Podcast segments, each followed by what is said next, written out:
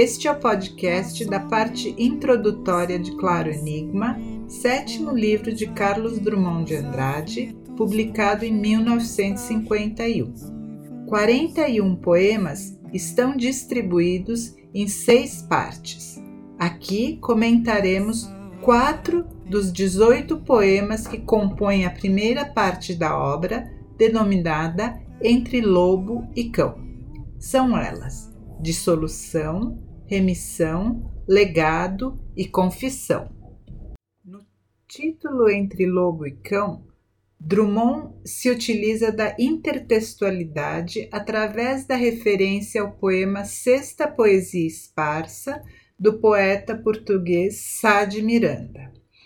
Às horas do meio-dia andais entre o lobo e o cão. Lobo e cão são duas constelações que seriam visíveis somente na, na escuridão. Mas a escuridão, enquanto metáfora, está presente mesmo no período mais claro do dia. Também é possível interpretar que o eu lírico transite entre os extremos da selvageria do lobo e da domesticação do cão. Nos poemas que compõem a primeira parte, os princípios conceituais que norteiam toda a obra estão presentes. A utilização de formas tradicionais do fazer poético, versos mais longos e metrificados que coexistem com versos livres pela primeira vez no conjunto de obras drummondianas aparecem sonetos, poemas clássicos, de forma fixa. Metalinguagem e intertextualidade são frequentes. Em termos temáticos, estão presentes o pessimismo, desconcertos do mundo, questões existenciais, a inexorável passagem do tempo e a finitude da vida. Dissolução. Dissolução é o primeiro poema do livro escrito na fase de maturidade de Drummond no período da Guerra Fria. Dissolução. Escurece e não me seduz tatear sequer uma lâmpada, pois que aprouve ao dia findar, aceito a noite, e com ela aceito que brote uma ordem outra de seres e coisas não figuradas, braços cruzados. Vazio de quanto amávamos, mais vasto é o céu. Povoações surgem do vácuo. Habito alguma? E nem destaco minha pele da confluente escuridão. Um fim unânime concentra-se e pousa no ar, hesitando e aquele agressivo espírito que o dia carreia consigo já não oprime. Assim, a paz, destroçada. Vai durar mil anos ou extinguir-se na cor do galo? Esta rosa é definitiva, ainda que pobre. Imaginação, falsa demente, já te desprezo. E tu, palavra, no mundo perene trânsito, calamo-nos, e sem alma, corpo é suave. Dissolução começa com a palavra escurece, que aparece em diversos poemas da obra. No ocaso, os contornos perdem a nitidez e a vontade de agir se esvai. A revolta, a vontade de lutar antes tão presentes, foram-se com o tempo. Braços cruzados indicam inatividade, imobilidade. Não me seduz tatear sequer uma lâmpada.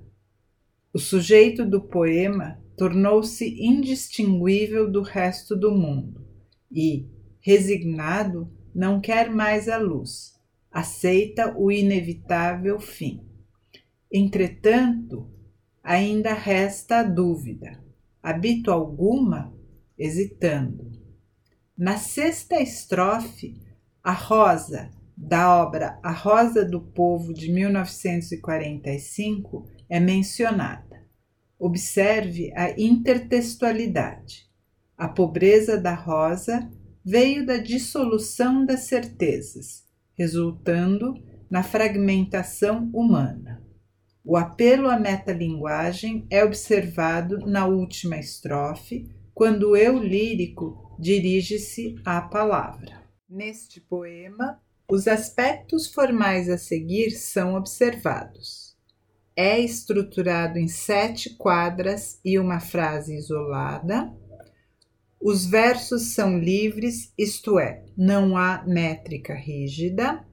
A aliteração dos S's reforça o sentido de decomposição em movimento sibilante e fluido do poema e da vida.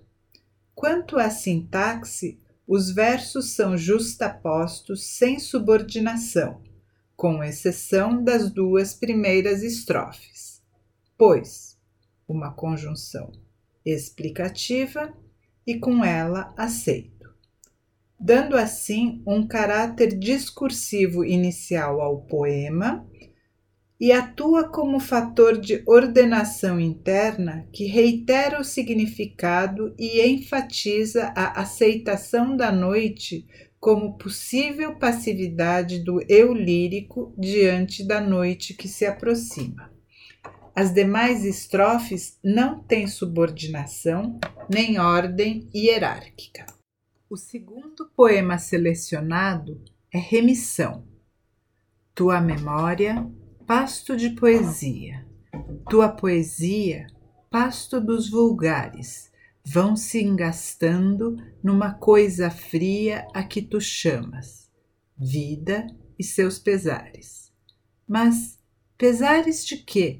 perguntaria, se esse travo de angústia nos cantares, se o que dorme na base da elegia vai correndo e secando pelos ares, e nada resta mesmo do que escreves, e te forçou ao exílio das palavras, senão contentamento de escrever.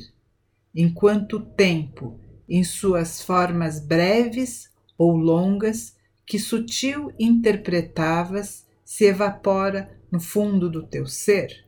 Em remissão, percebe-se o mergulho existencial e a perspectiva introspectiva enquanto o tempo, em suas formas breves ou longas, que sutil interpretavas, se evapora no fundo do teu ser, em remissão, percebe-se o mergulho existencial e a perspectiva introspectiva, enquanto tempo, em suas formas breves ou longas, que sutil interpretavas, se evapora no fundo de teu ser. O tema do poema está na relação entre o poeta e seus poemas. Apesar de todas as obras produzidas, ainda resta o travo de angústia nos cantares. Há a insolvência, há a inquietude em escrever poesia entre nada resta e tudo eva se evapora, existe a nota dissolvente. Metalinguagem. O eu lírico remete ao passado para fazer poesia. Ela, a poesia desprezada, chamada de vulgar, mas também a única fonte de consolo para uma vida que está prestes a findar. A atmosfera de desânimo e falta de ação observada em dissolução é mantida neste poema. A palavra remissão possui vários sentidos: perdão dos pecados, absolvição, encaminhamento, alusão, alento, consolo, compaixão, misericórdia. Todo espectro de sentidos cabem nesse poema. Quanto aos aspectos formais, trata-se de um soneto com versos decassílabos e esquema de rimas retirado da tradição camoniana. O poeta recupera formas tradicionais e isto acontece pela primeira vez na obra drummondiana, mostrando assim não só uma mudança temática, mas também do aspecto formal, elevação dos procedimentos de composição poética. O vocabulário é mais sofisticado e a sintaxe mais complexa. As orações são subordinadas, resultando em linguagem presa, definida. Comparemos agora os dois primeiros poemas. Dissolução está voltado para o futuro, enquanto remissão fala do que já foi. O primeiro não tem métrica regular, enquanto o segundo é um soneto clássico. Sintaticamente, no primeiro, os versos são justapostos, sem subordinação e repleto de pontos finais. Remissão é formado por apenas duas frases. Apesar dessas diferenças, esses dois poemas não estão em oposição. Ambos tratam da passagem do tempo. Em dissolução, o tempo que ainda não foi é cantado. Já remissão fala do passado, de tudo que não pode mais ser alterado. O próximo poema, Legado, trata de um futuro distante que nunca chegará. Legado. Que lembrança darei ao país que me deu tudo que lembro e sei, tudo quanto senti? Na noite do sem fim, breve o tempo esqueceu minha incerta medalha e a meu nome se ri. E mereço esperar mais do que os outros. Eu? Tu não me enganas, mundo, e não te engano a ti. Esses monstros atuais não os cativa Orfeu, a vagar taciturno entre o talvez e o ser. Não deixarei de mim nenhum canto radioso, uma voz matinal palpitando na bruma e que arranque de alguém seu mais secreto espinho. De tudo quanto foi meu passo caprichoso na vida, restará, pois o resto se esfuma, uma pedra que havia em meio do caminho. Este é um soneto alexandrino formatado em 14 versos divididos em quatro estrofes. O poeta optou por esta forma com a intenção de ironizar o parnasianismo e a geração de 45 que erigiam a poesia como um monumento, e o metro alexandrino era o preferido entre eles. O eu lírico questiona o que sobrará da poesia atual em um futuro ainda distante.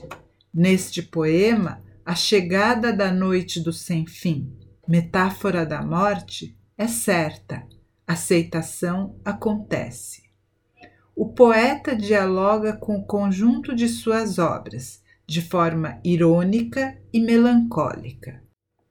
De tudo quanto foi meu passo caprichoso na vida, restará, pois o resto se esfuma, uma pedra que havia em meio do caminho. Há referência ao poema No Meio do Caminho da obra inaugural Alguma Poesia de 1930. No meio do caminho tinha uma pedra. Tinha uma pedra no meio do caminho. Tinha uma pedra. No meio do caminho tinha uma pedra. Nunca me esquecerei desse acontecimento na vida de minhas retinas tão fatigadas Nunca me esquecerei que no meio do caminho tinha uma pedra. Tinha uma pedra no meio do caminho, no meio do caminho tinha uma pedra. Havia, termo de maior formalidade, substitui a palavra tinha. O eu lírico afirma através da ironia que a formalidade não assegura a permanência da poesia no tempo tampouco confere maior qualidade ou valor. Encerramos o podcast com o poema Confissão. Confissão. Não amei bastante meu semelhante, não catei o verme nem curei a sarna.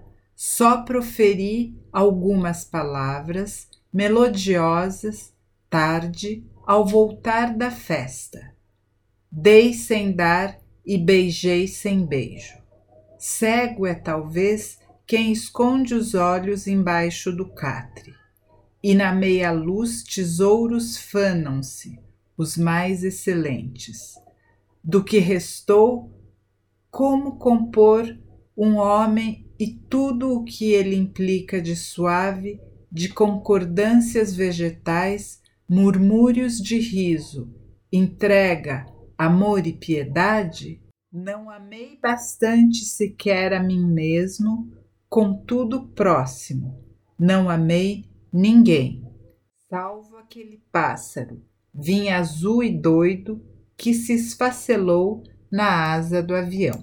Este poema apresenta estrutura semelhante ao poema Dissolução. Não há rimas, não há subordinação e os versos são livres. Se legado é um poema de um futuro que nunca chegará, Confissão é o poema do que não foi. O eu lírico assume a culpa e confessa tudo o que deixou de fazer da ausência de atitudes. Sequer ousa pedir perdão. O que os quatro poemas aqui brevemente analisados têm em comum é o tempo, presente, passado e futuro, e ele estará presente em toda a obra. Você pode seguir este podcast com o guia de estudos Claro Enigma entre Lobo e Cão do blog.